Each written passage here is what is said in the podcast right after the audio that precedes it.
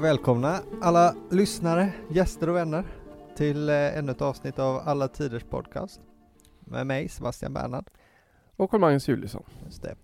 Sitter vi i Rumlarna på Ringön och gör oss redo att eh, utforska lite outforskat territorium för vår del va? Ja, det är ju lite konstigt. Vi har ju varit i Italien Mm. och Frankrike otaliga gånger. Mycket. Grekland, England och de tyskspråkiga staterna. Men vi har aldrig varit i ett land som åtminstone jag faktiskt tycker mycket om och har varit i rätt många gånger ändå. Ja, vad fint. Alltså Spanien. Spanien ja, just det. Det är lite konstigt att vi inte har pratat om nå- någonting spanskt. Det är faktiskt jättekonstigt. Jag tycker också om sp- spanska grejer. Vem- Vem gör inte det? Det är väl, det är väl sinnebilden för härligt, är det inte det? Vi har bara pratat lite om familjen eh, Borgia. Ja, just det. Men det är inte så mycket, det var inte så mycket Spanien ändå. Nej, de stack ju. Ja. Ja. Konstigt tycker jag. Precis, men nu ska vi verkligen vara i Spanien. Hjärtat av Spanien. Verkligen. Jag tycker också att det känns skönt att vi ändrar på det. Tycker jag. Ja, det är bra. Och vi ska ju idag, precis som vi gjorde med Peterskyrkan och Louvren, fokusera på en byggnad. Mm. Och då eh, den som heter Alhambra. Just Den ligger i Granada i Andalusien i södra Spanien. Precis. Den har man ju sett, eller borde ha man gjort i alla fall. Ett riktigt eh, kulturarv med eh, en hel del spännande historia. Ja, faktiskt. Och du har ju varit där. Mm, jag, jag, jag har varit i Granada, Mm. faktiskt. Uh, du tänker jag ska berätta, berätta min snörpliga historia? Ja, det tycker jag. Ja, men det är bra. Vi inleder personligt. Ehm, jag har varit i Granada för jag har varit på språkresa en gång i, i Spanien. Faktiskt. Det är så många andra så tog jag mig en månad i soliga Andalusien. Ja. Och då ingick det en eh, resa till Granada. På den, en dagsutflykt. Och jag som var en eh, frisk och sportig kille tänkte äntligen ska jag få besöka Alhambra. Tänkte du det? Det tänkte jag faktiskt. Jag hade preppat, jag hade läst på lite och, om Reconquistan och, och om uh, morerna så jag tänkte åh vad, gud vad spännande att se Alhambra. Det var riktigt spännande. Som alla 16-åriga gossar. Det är så härligt också att se hur du var så ung och att det är exakt som det är nu fast yngre. Ja faktiskt, det, det är nästan läskigt. Det gör mig varm i hjärtat. Vad bra. Ja men jag var jätte, så jättespänd på det och så gick vi genom stan, vi var inne i katedralen och då var det så här jättepampigt och fint och jag tänkte så här, gud vad bra det är, men jag ser fram emot höjdpunkten på det här besöket. Och så går vi upp på ett berg högt, högt upp. Och så kommer vi, så jättefint där. Det, jag tror att de ofta har filmat eh, när de filmar program om Alhambra tror jag ofta de står där jag stod, för man ser liksom samma vy. Det är liksom en annan kulle. Och så ser man Alhambra jä- Väldigt pampig utsikt där ju. Ja, väldigt pampigt och det, var, det satt faktiskt en, span, en kille och spelade spansk gitarr där, liksom helt, eh, som på beställning. Drömmen. Verkligen. Och så säger då ledaren så här, ja, men nu ses vi om eh, två timmar på bussen. Och jag tänkte snabbt ut, det tog oss en timme att gå hit. Ungefär. Och jag hittar ju inte den här stan. Så frågar, hur långt är det, tar det att gå till Alhambra? Det hinner du inte. Var svaret jag fick. Varför släppte du mig inte på andra kullen? Nej precis, och då, då tänkte jag, vad fan gör vi här då? Vad ska vi åka hit och så ska du släppa mig här? Du, du har ju bestulit mig på min enda chans. Ja, det är lite, lite snöpligt faktiskt. Jag tycker det är lite elakt. Det var faktiskt riktigt taskigt. Så du har faktiskt någonting att se fram emot då Ja, jag har fortfarande. Så att jag ser, och det är ju tur faktiskt för då kan jag ju, har ju en bra anledning att åka till Granada igen. Och det vill man Faktiskt. gärna göra. Kanske till och med roligare när man är vuxen. Kan vara så, faktiskt också. För jag har ju faktiskt varit där. Mm, det har du. Och jag ska säga dig Sebastian, det var oerhört fint. Alla rosor, alla ornament och mosaiker, utsikten, alla fontäner och vattenspel. Det var riktigt, riktigt vackert Mm. och eh, väldigt, väldigt varmt var det också. vet du vad? Det är att jag är glad för din skull. Tack så mycket, du är så snäll.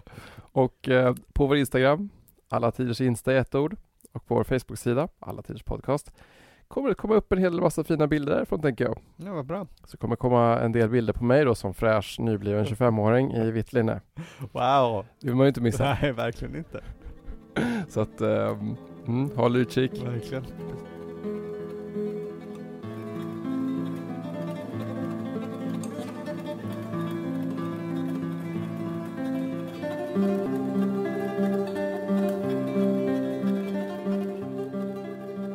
Ja då, i södra Spanien, runt Granada, Mm. där har man ju bott eh, väldigt länge. Alltså minst sedan 5500 år före Kristus. Ja, det är ett tag. Och där har ju bott både romare och eh, visigoter säger man va? Just det. Och fenicierna. Och fenicierna också. Och eh, namnet Alhambra kommer ju från arabiskans al-hamra som betyder den röda. Al är ju som, alltså the, alltså det är ju deras bestämda artikel. Vilket ju syftar då på fortets eh, röda väggar. Mm. Och eh, precis som de flesta historiska byggnader har ju Alhambra byggts om och ändrats på flera gånger över mer än tusen år. Men nu sa jag ju på arabiska.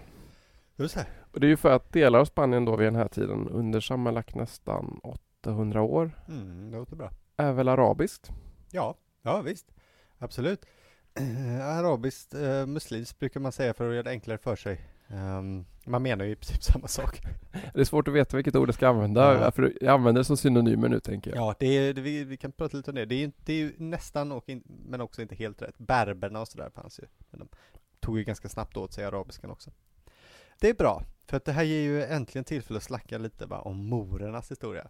Det låter väl bra? Ofta säger vi ju morerna. Morerna bodde i södra Spanien och ockuperade. Eh, historien om medeltidens Spanien och, och reconquistan, det kommer in på. Det beskrivs, jag har hört det beskrivas, nu, nu menar jag att jag inte gör en halmgubbe här, lite som kampen mellan de muslimska morerna och de kristna spanjorerna.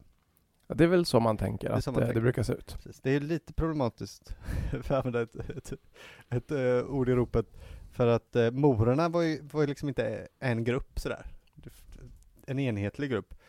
Och Spanien fanns ju inte uh, förrän Reconquistan redan var färdig. Nej, Ehm, och då, så det förenklar ju bilden väldigt mycket, och för att inte tala om hur bortglömt Portugal blir i den historien. Ja det är precis. deras lott i, här i världen. Ja, så ser historieskrivningen ut. men, men. Så här får jag ett ypperligt tillfälle att prata lite om morernas historia. Äntligen. You go. Ja. Det är kul sen när man får användning för sina eh, läsprojekt. Eller hur? Så för att äh, egentligen börjar ju den här historien med den muslimska expansionen. eh, som ju startade redan under profeten Muhammed. Så på 600-talet, tidigt 600-tal. Så vitt man vet under profeten Muhammeds tid så enades eh, stora delar av den arabiska halvön redan då. Alltså, för den var ju inte ett, araberna var ju inte ett folk, ett enat folk, utan många stammar. Och den här enheten, den här samman, sammanhållningen blir så att säga befäst under den första kalifen, sen, Abu Bakr. Och kalif är ett ord som kan vara eh, viktigt att nämna, för det, det, har mycket, det kommer kalifer sen. Många kalifer och emirer. Och det en kalif är, det är en efterträdare till Muhammed. Lite som påven då. Lite som en påve. Ja, ja men, visst. Det har ju såklart andra konnotationer, men för att göra det enkelt för sig kan man väl säga det. Och, så kalifen är ledare över det muslimska samfundet. Ett kalifat är då ett, en, säger, ett enat muslimskt rike. Det är, är ju käckt i, i teorin, i praktiken så kommer man ju sällan överens om vem det ska vara. Ah, Så ja, det blir ju lätt så. Mm. Under de första kalif kaliferna, det så kallade Rashidun-kalifatet, så det är de första, eh, Omar och Uthman och Ali och de, de eh, rättfärdiga kaliferna, då expanderar ju den här mus lilla muslimska staten som börjar i Medina hur fort som helst.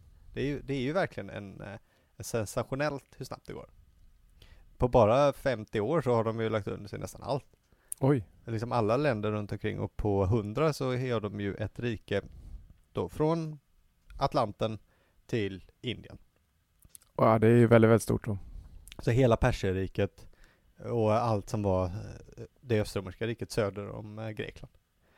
Det är ju otroligt. ehm. Ja, det är väldigt, det, det är inte konstigt om man tänker att många, att, att det blev väldigt populärt att folk konverterade ju drasor och det ser ju väldigt bra ut om det går så bra.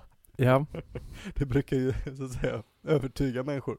och man vill ju heja på vinnarlaget. Ja, precis. De kände nog att det här, det här ser ut och går riktigt bra faktiskt. Det som händer är att en familj, ny familj tar över det andra kalifatet. Historien bakom det är, är väl en annan tid. De kallas för umayyaderna. Och det är de som har med Spanien att göra. Det är först under deras tid, eh, det andra kalifatet med huvudstad i Damaskus, som eh, muslimerna kommer till Spanien. Det skedde år 711. Det gick en man, han hette Tariq ibn Si- Ziyad och han hade berbersoldater, alltså nordafrikanska soldater. De är, alltså de är inte araber egentligen då. Nej. Så, så Egentligen för Spanien borde man egentligen säga Iberiska halvön då. Ja, precis. Eftersom Spanien inte finns. Eh, alltså ska man, man ska vara noga med det. Ska va? vara nog Mm. bra sagt. Det är till och med det som står i mina papper. Står det det? Ja. Ja. Så nu blev det, ja, satte du dit mig. ja. Så fint. Jag är på hugget. Ja, du är på hugget. Det är bra.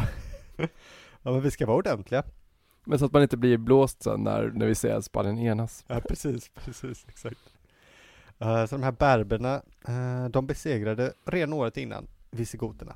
Så du ser, det går väldigt fort. 712 så slogs de.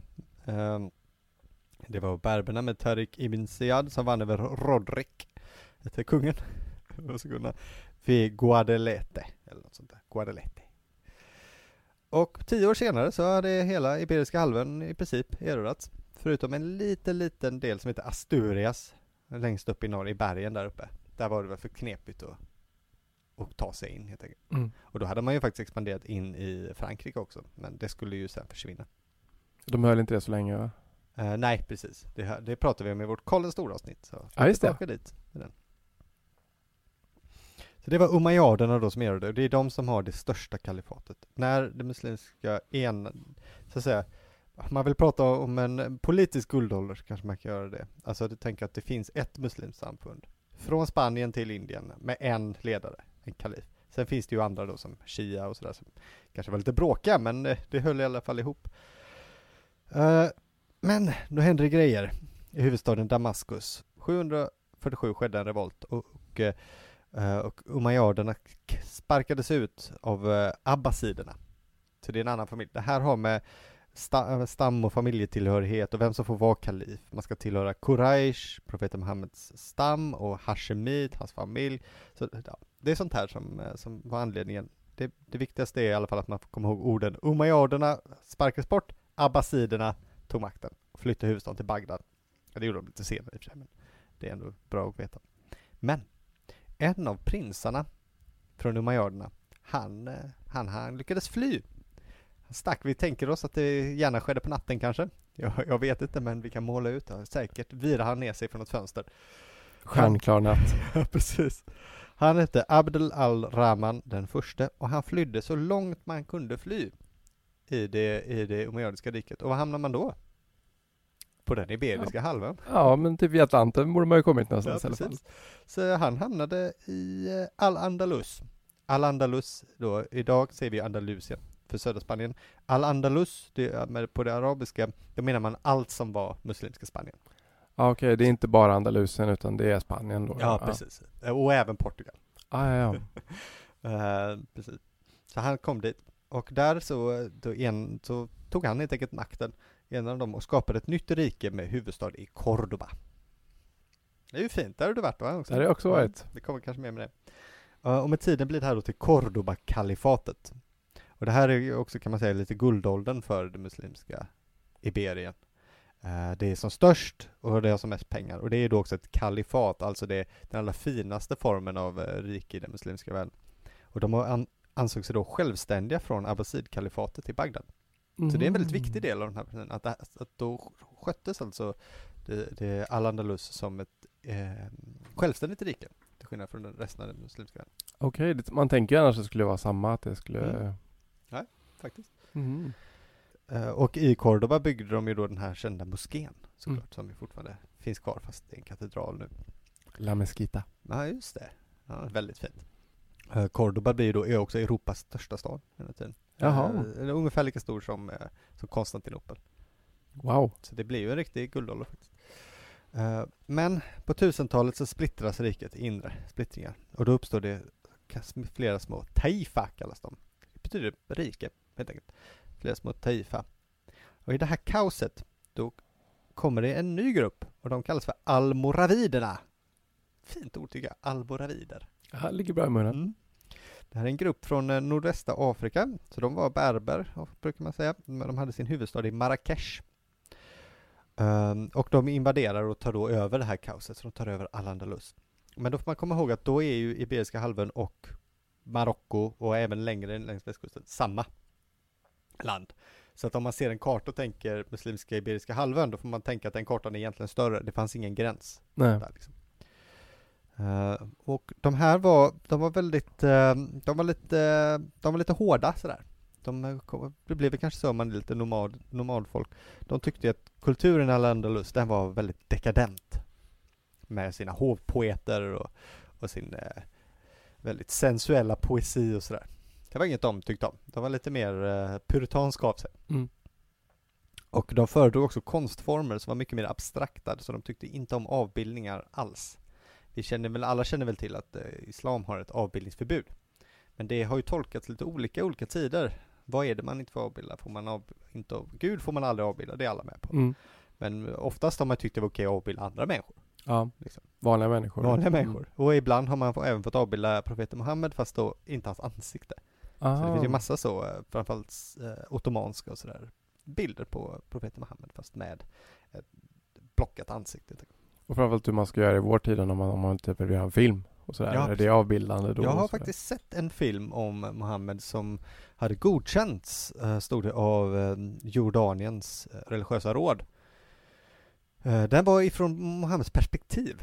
Jag har faktiskt hört talas om den också. Det är ett väldigt spännande grepp ju. Den är med i den här uh, dokumentären The Story of eh, Film. Ja, Med han Mark Cousins. Han Ah. pratar om den då. För att den är, det är liksom att då använder de ett ganska intressant tek- tekniskt faktiskt. sätt att då klara av avbildningen samtidigt som att den handlar om Muhammed. Ja, precis. Ja, men Det är ju väldigt smart. Ja, faktiskt.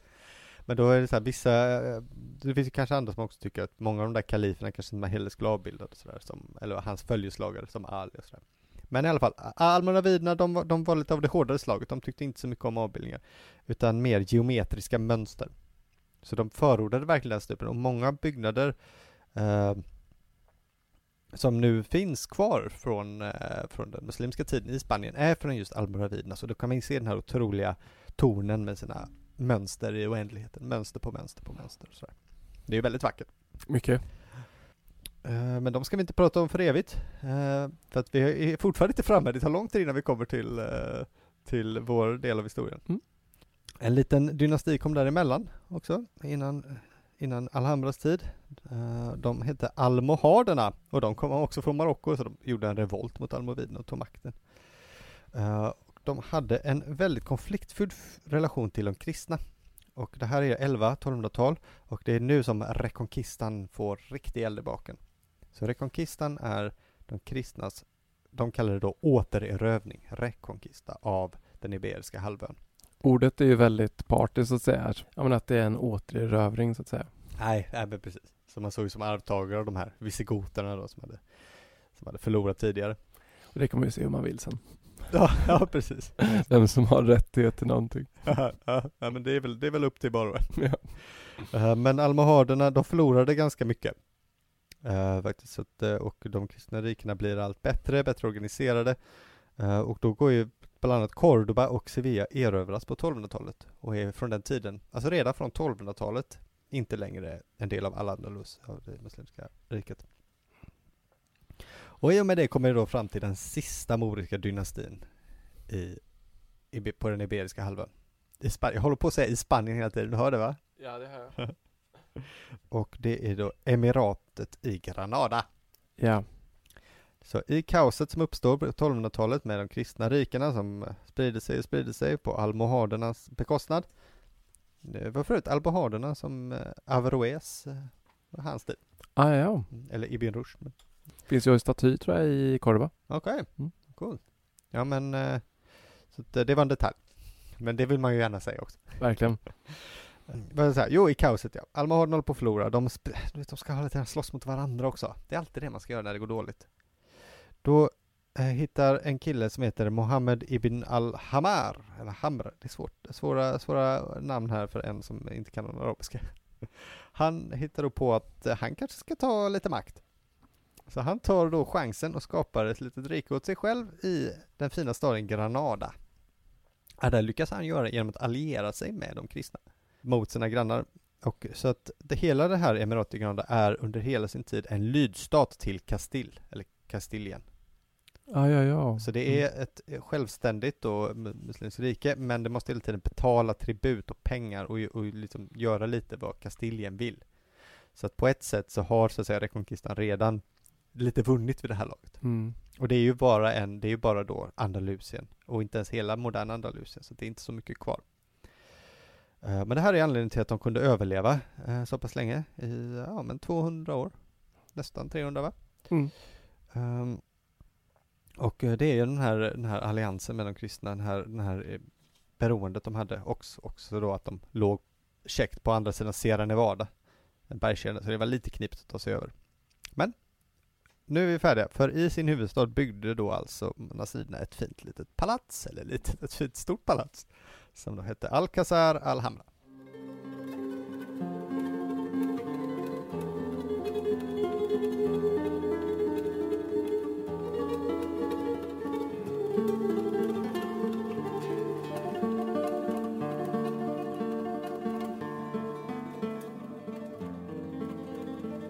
Det kan ju vara värt att nämna också att eh, den här podden görs i samarbete med Delfine förlag, eller hur? Det gör det. Ett väldigt bra förlag, just nu Sveriges bästa till och med. Och så finns det en Facebook-sida Mm, så man kan gå in och likea så får man också lite information därifrån. precis. Så eh, passa på, gör det. Delfine förlag.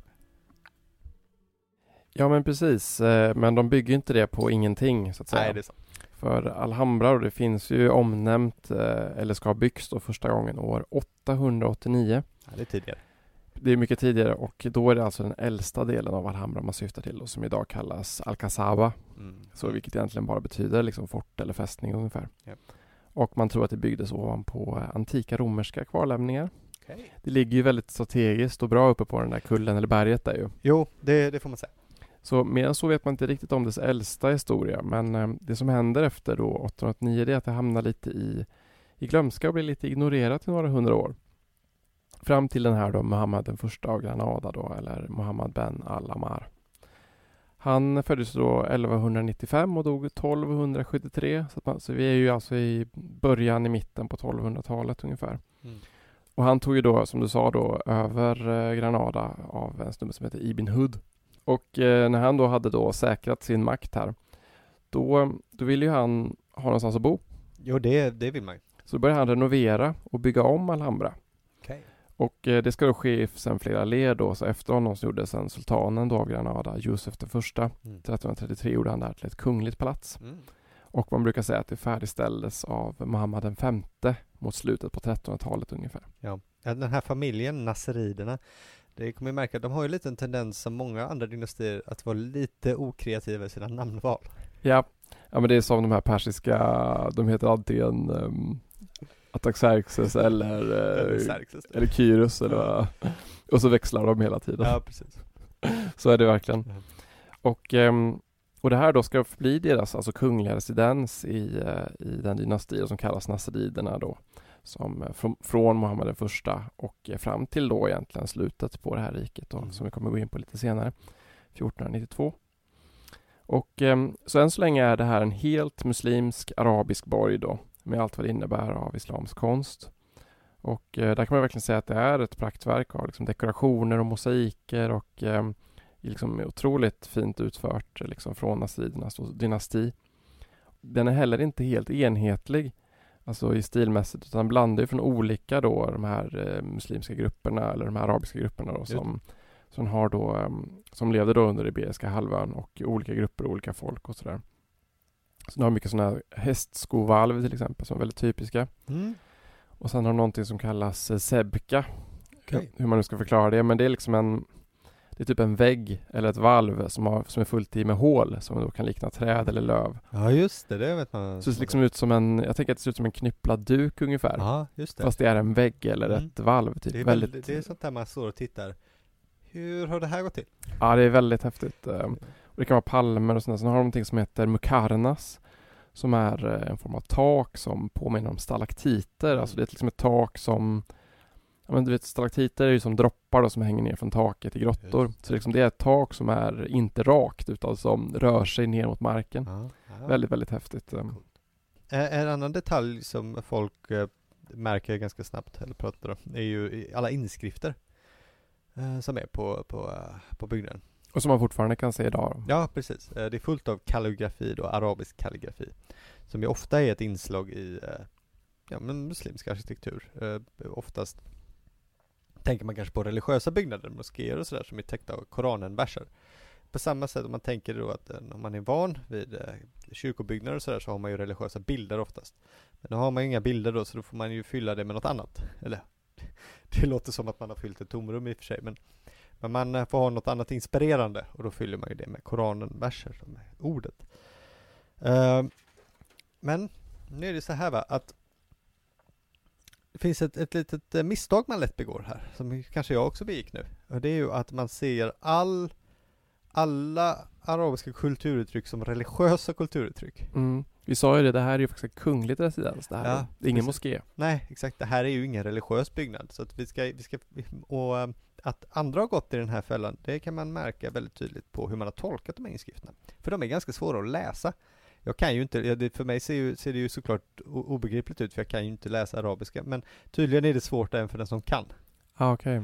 Eh, och det kan man ju i och för sig lista ut, de, de är ju väldigt eh, dekorativa. Man får väl gissa också att deras skriftspråk har väl också gått igenom olika stilistiska faser och så har förändrats säkert. Ja, precis. Ja, men det har det. Precis. Så att det, det har varit svårt, så att man har ju när man har skrivit om Alhambra tidigare så har man ju sagt att eh, kalligrafin eh, är eh, ja, koranverser helt enkelt. Men det är det ju inte. Då har man ju bara jämfört det med moskéer och tänkt att det är väl samma, samma sak här. Det visar sig eh, inte stämma faktiskt, för att nu har man eh, gjort ny forskning och man har, man har dokumenterat ordentligt. Eh, det har gjorts ehm, av spanska islamologer och historiker och sådär. Och visst, det finns några koranverser. Det gör det. Men det är en, en klar majoritet. Det mesta är helt enkelt sekulär poesi. Mycket av det är sådär liksom poesi för att eh, inspirera till eh, livsglädje helt enkelt. Ja. Mm. Lite carpe diem. Ja, precis. Ja, men exakt. Och väldigt mycket av det handlar om att eh, hylla Nasrid-familjen och deras eh, militära framgångar och vilka, vilka tuffa killar de är. Ja men det är som när man är i typ Versailles så har de ju ett rum med massa, alla förfädernas eh, krigsvinster och Ja, här är Ludvig den elfte när han spöar någon snubbe och här är Ludvig den tolfte när han spöar någon och sådär. Det är lite som Ja. ett där boostrum då. Ja, precis. Ja, men lite så är det.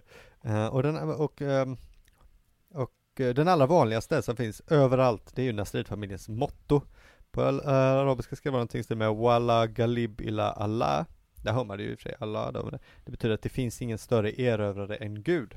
Ah, ja. Och det är ju lite religiöst såklart. Och många av de här inskrifterna har ju kopplingar till Gud, pratar ofta om Gud som den stor, största erövraren och att på. Men alltid kopplade till Nasrid-familjen och deras makt då som gudsgiven och sådär.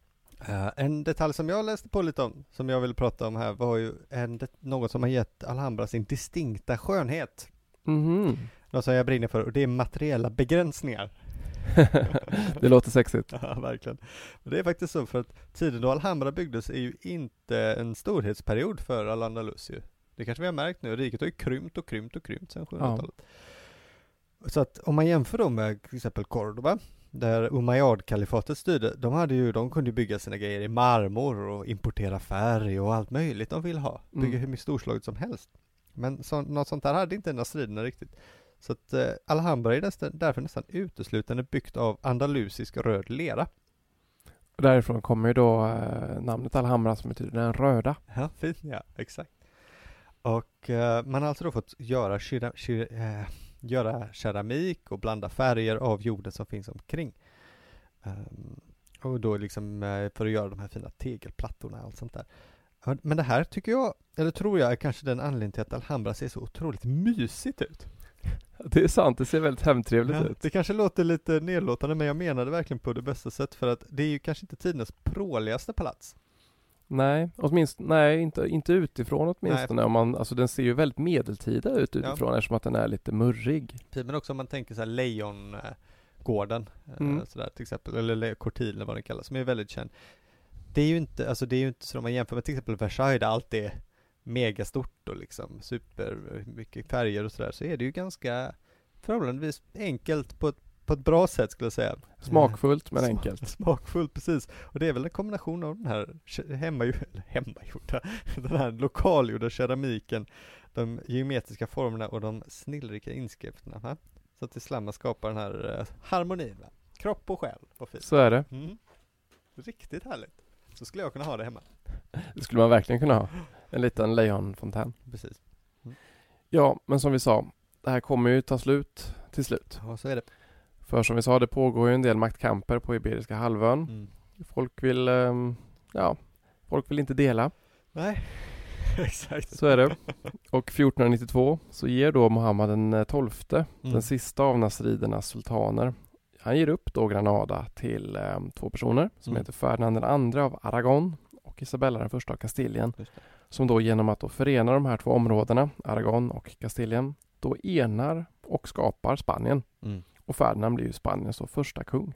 Ja, det är faktiskt eh, det är faktiskt en spännande historia i sig. Ja, och det stora här är ju då att Granada är ju då den sista muslimska staten i hela Spanien. Ja. Som då efter tio års krigande va, besegras eller ges upp då 1492. Precis. Ja, för Ferdinand och Isabella, de har ju lite problem då. Hur skapar man ett, ett land som inte funnits innan? Hur får man alla att komma överens och framförallt hur får man eh, eh de adliga i Kastilien och hålla med de adliga i Aragonien när de har fightats med varandra i hundratals år? Ja, då blir ju religionen den viktigaste pusselbiten. Och de är ju kända som Los Reyes Católicos. Ja, precis. och det, det säger väl allt. De katolska monarkerna. precis. Så de är väldigt, de, de satsar hårt kan man säga på just den religiösa biten. Och eh, ja, de slåss ju då i eh, tio år precis, från 1482 till 1492, kände eh, om, om att ta över den sista delen. Och det, det var ju inte, var inte så lätt för den striden, det ser ju inte så bra ut från början. Dels så, jag menar, Spanien är mycket större. Då får också påven får alla andra länder att skicka skitmycket grejer dit. Ja, men de är ju väldigt omringade så att säga. Ja, och, Sen börjar de också slåss med varandra. Precis när de i princip bara är Granada kvar, då uppstår en splittring för att Mohammed XII, han blir fångad en period. Och då tar hans farbror Mohammed XIII över. Men sen eh, hjälper faktiskt Ferdinand Mohammed XII tillbaka till tronen. Jaha. Mitt i kriget. Så, så här, ja men du får åka tillbaka så får vi göra upp sen efteråt. så att, eh, så att de hade ju inte en chans. Ja, så att 1492, eh, den 2 januari var det, ger Mohammed upp och med på att gå i exil. Och där finns det en känd, känd uh, liten historia. Som är att han då fick, uh, de, han fick gå i exil, så de sa att du får ge dig av, och så lämnar han Granada. Och då ska han ha ställt sig på en liten plats, eh, en liten klippa utanför stan som heter Suspiro del Moro. Där har jag varit, så jag har inte varit på Granada, men jag har faktiskt varit där. Och där grät han när han för sista gången såg sitt hem. Men då ska hans mamma ha sagt till honom, gråt inte som en kvinna, utan över det du inte kunde försvara som en man. Ja, det är hårt. Sådana mammor kan man ha också. Så är det, så är det. Och det, en rätt spännande detalj är att han också tar med sig faktiskt alla kvarlevor från sina släktingar från eh, Granada. Ja. För att när man då började äh, renovera Alhambra 1925 ja. så hittade man då 70 tomma gravar. Ja, det var säkert en bra idé. Ja. Tror jag. Men han visste väl att... Uh, de kommer inte få ligga då. Nu ska de ligga här i, liksom, i förlorarlandet liksom. Ja, precis. Han tänkte väl också, och säkert med rätt, att de kommer inte få ligga ostörda. Nej, precis. Eller så är det ju, det, det, det tänkte han nog rätt i, ja. alla fördomar om de här spanjorerna. Ja, precis. Ja, nu låter vi så hårda mot Ferdinand och Isabella.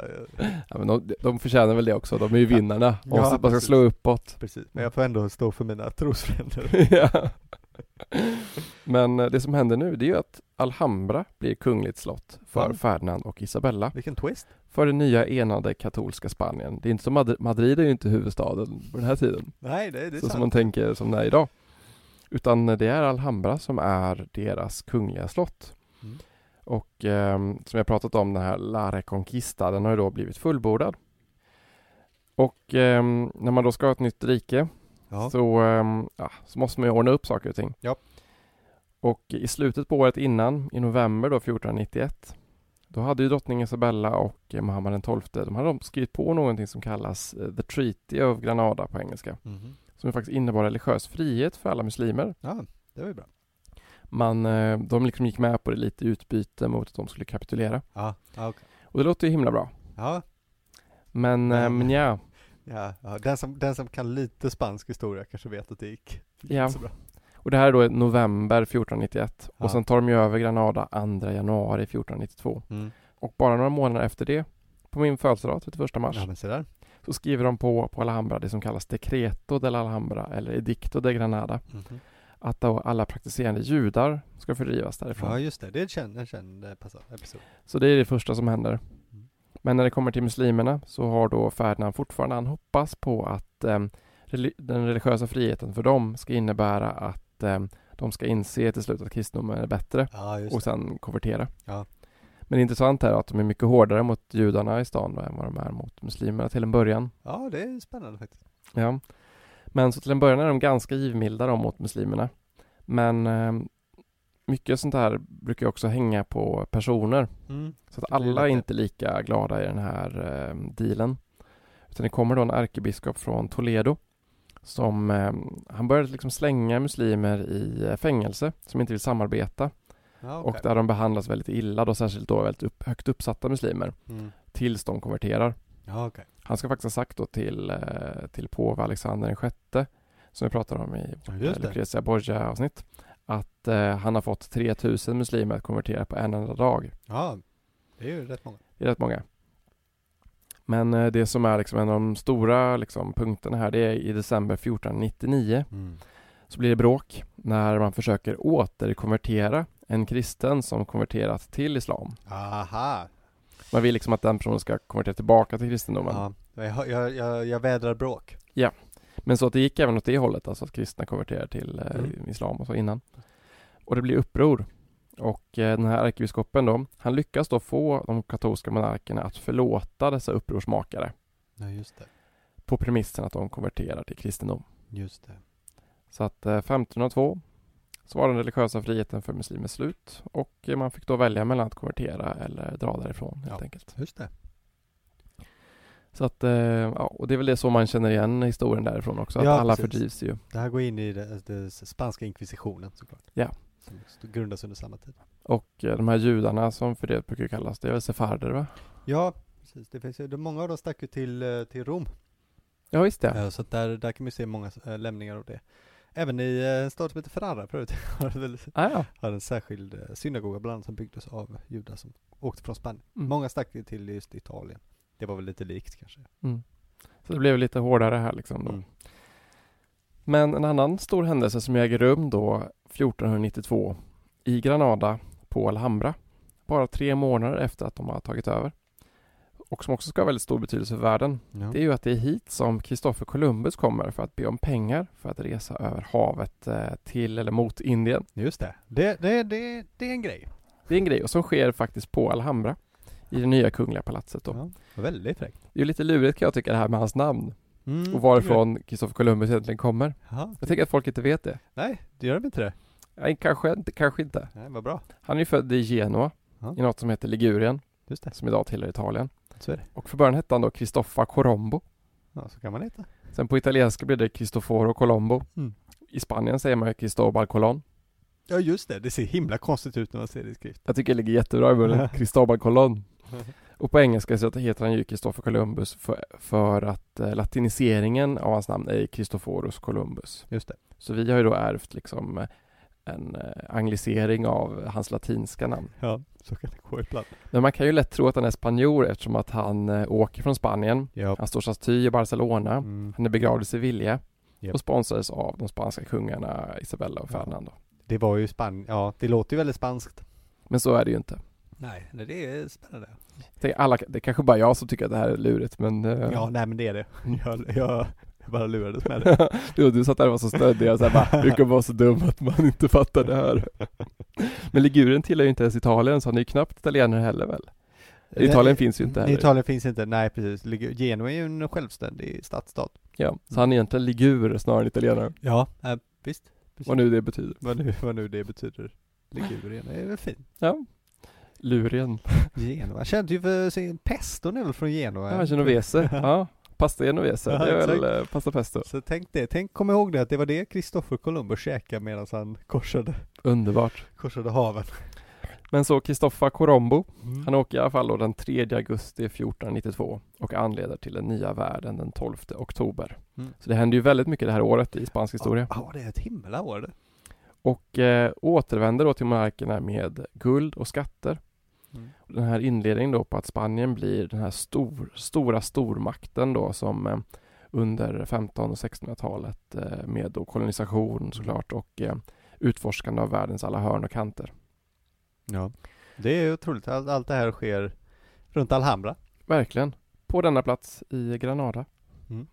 Så se där, det i en byggnad kan man sammanfatta en helt, helt lands historia. Verkligen och en stor del av, av Europas. Ja, faktiskt.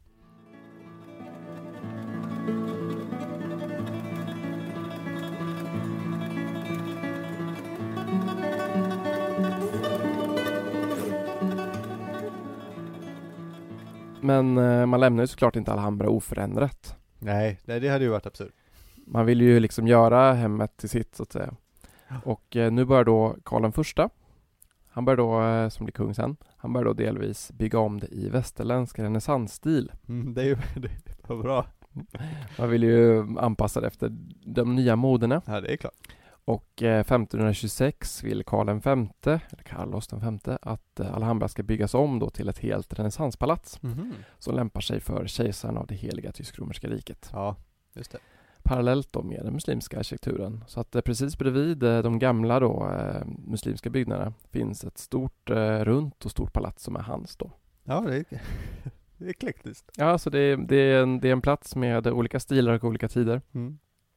Men det blir inte färdigt på grund av en massa uppror från de som kallas eh, moriscos, Ja. som är alltså muslimer som konverterat till kristendomen. Ja, det hörde man nästan på namnet. Precis. Morer någonting låter det som. Mm. Ja. Och eh, Filip V gör sedan rummen då på 1700-talet, lite mer italienska och eh, bygger klart med palatset i mitten och så. Men eh, sen, det är inte så att det står så här i alla tider sen. Nej. För att Alhambra ska faktiskt förfalla väldigt mycket över århundraden som kommer. Granada blir ju mer och mer perifert såklart. Ja. Och eh, byggnaderna beboddes ett tag faktiskt av husockupanter. Mm. Ja men det har man hört. Jag, jag läste en gång eh, Washington eh, Irvings uh, Tales of Alhambra. Tales of Alhambra ja. Det är ingen bok jag rekommenderar faktiskt. Jag har läst den också. Den var lite, den började rätt bra tyckte jag. Men sen, sen men det är ju lite, då är det väl lite, men det var, det är väl någon sorts rövarband eller något som hänger där. Ja, Mm. precis. Och eh, några av tornen förstörs sedan 1812 av fransmännen. Ja just det, det är ju, de bråkar ju och slåss där. Ja, det blir offer för en jordbävning också 1821. Mm. Men sen efter Napoleons eh, besegring då så återupptäcker man, man ska säga, Alhambra.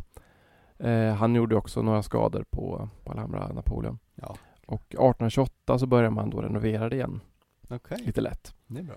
Väldigt mycket gjorde man också så sent som på 1930-talet. Mhm. Det var en ung arkitekt som hette Leopoldo Torres Balbas Ja. som då öppnade upp alla valv som hade murats igen och han går igenom de här bassängerna som har blivit igenfyllda. Mm. Han återställer kakel som fattas och han lägger ett tak då på Karl Vs palats då som fortfarande saknades Jaha. så här sent. Det blev ju inte färdigt. Nej, nej just det, just det.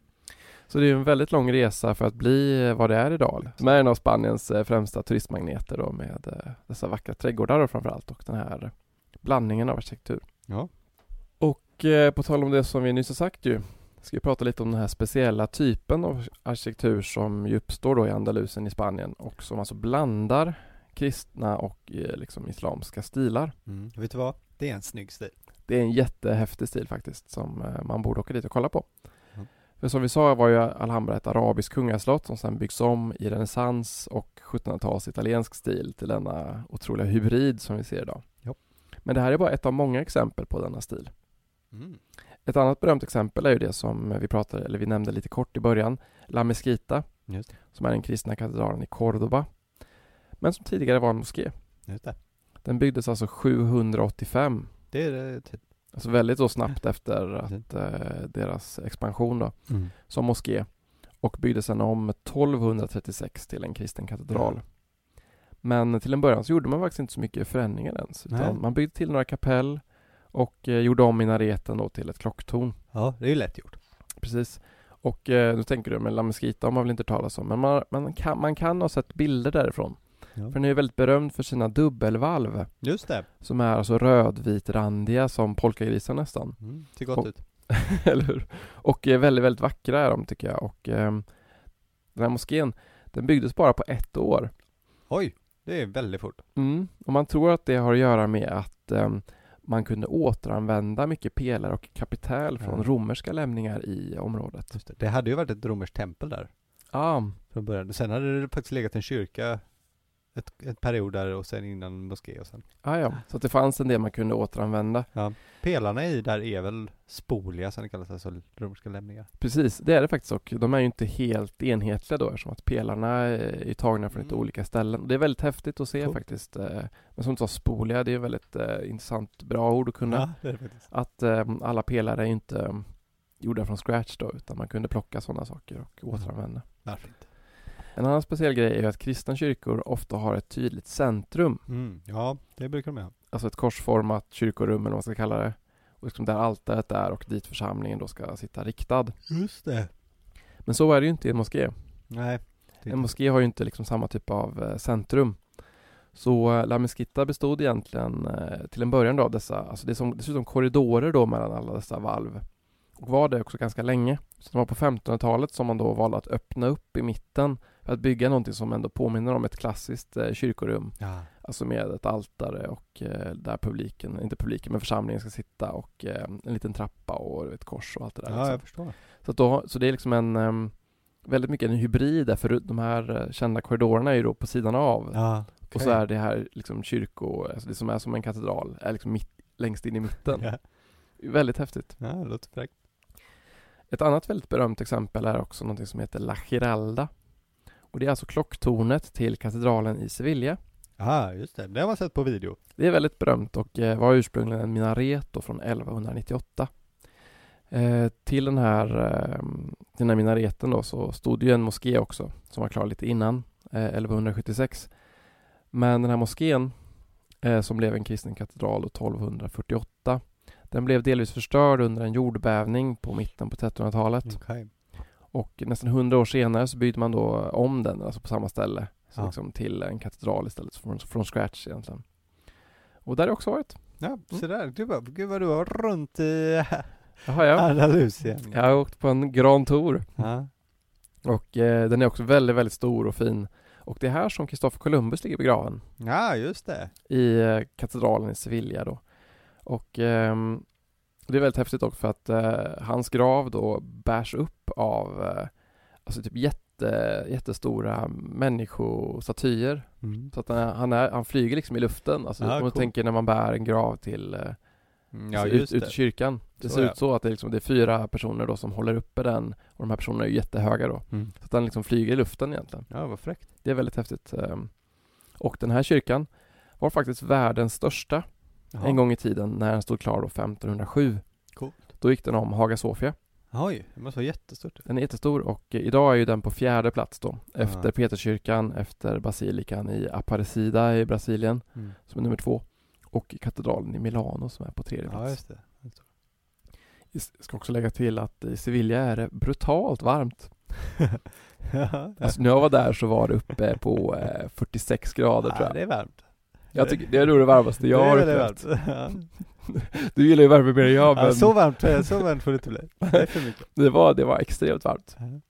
Men hotellet hade takpool Haha, du ser, det löste sig. så det, det var skönt. Precis. Men det är rätt häftigt ändå att många av liksom södra Spaniens alltså allra främsta palats och katedraler är en form av hybridbyggnader då mellan kristna och islamska stildrag. Ja. Som då har blandats på ett, men på ett naturligt sätt historiskt åtminstone över hundratals år. Mm. Och där då arabiska byggnader har fått nya funktioner liksom och blivit ombyggda. Ja. Och, ehm, och detta har faktiskt gett upphov då till en eh, stil i södra Spanien som kallas eh, mudéjar. Som var vanlig mellan eh, 12 och 1500-talet framför allt. Eh, och lite senare som man kan fortfarande kan se i, ja, men i Sevilla till exempel. Ja. Och mudéjar är då namnet på eh, muslimer som bodde kvar i Spanien Okej. efter den kristna erövringen och som kunde alltså utföra det här hantverket helt enkelt. Mm. Det man gjorde då var att man simulerade den här då historiska kombinationen som ju exemplen med Alhambra och La Mesquita har ju skett över tid. Ja. Att man liksom återanvänt eh, byggnader kan man säga. Men då gjorde de det alltså från, från scratch, att de började göra hybrider, hybridbyggnader från, eh, från noll. ja, det blir spännande Så, faktiskt. så muslimsk och kristen arkitektur då blandat eh, i varandra. Så att liksom det som först bara hände, man ska säga, Ja. blir någonting man tycker om då och, försöker, och vill härma efter. Ja. Det tycker jag är väldigt eh, häftigt och Ja, väldigt vackert. ja, alltså det ser väldigt, väldigt fint ut. Jag har ju sett det, jag har varit, jag har ju varit i Andalusien och sett det också, men också på Sicilien finns ju en hel del av det, fast det, där skedde det lite, lite tidigare, som erövringen tidigare, men just att man har en vä- väldigt speciell stil man har eh, kombinerat. Det blir väldigt fint. Kungapalatset i Palermo till exempel är en sån riktig. Ah. Taken är sådana, som du nämnde förut, sådana starkt teaktak bland annat. Ja, Mukarnas heter? Mukarnas, ja, precis. Blandat med mosaiker eh, över leoparder och sådär. Det ser väldigt fint ut. Ja, det är väldigt häftigt. Mm. de som är duktiga på matte och sånt kan säkert eh, prata om hur de här otroliga mosaikerna har kommit till och alla dessa mönster och fraktaler och vad det betyder. Ja, exakt. Tyvärr är inte vi någon av dem. Nej, men det är ju inte det som är det viktigaste heller. Eller att det ser så jävla härligt ut. Så är det. Ja, ska vi redo, eh, vi är redo att lämna för den här gången? Ja, jag tror det. Ja, det är sorgligt men det måste ske förr eller senare. Det vill Ja. säga fader och väder. Precis. Men vi kan ju påminna oss en gång till om att man kan ju faktiskt följa oss på Instagram Precis. för sin dagliga dos. Eller hur? Och eh, om man tycker att det som vi gör är trevligt och bra så får man också gärna tipsa sina vänner. Man har säkert någon vän som tycker det här är kul. Vet du, bra idé faktiskt. Man kan ju dela Ska det på göra. Facebook. Ja. Och följa oss i sociala medier. Det skulle vi uppskatta. Ja, kul. Det var en bra idé. Ska jag ta till hjärtat. ja, hej då allihopa. Hej då!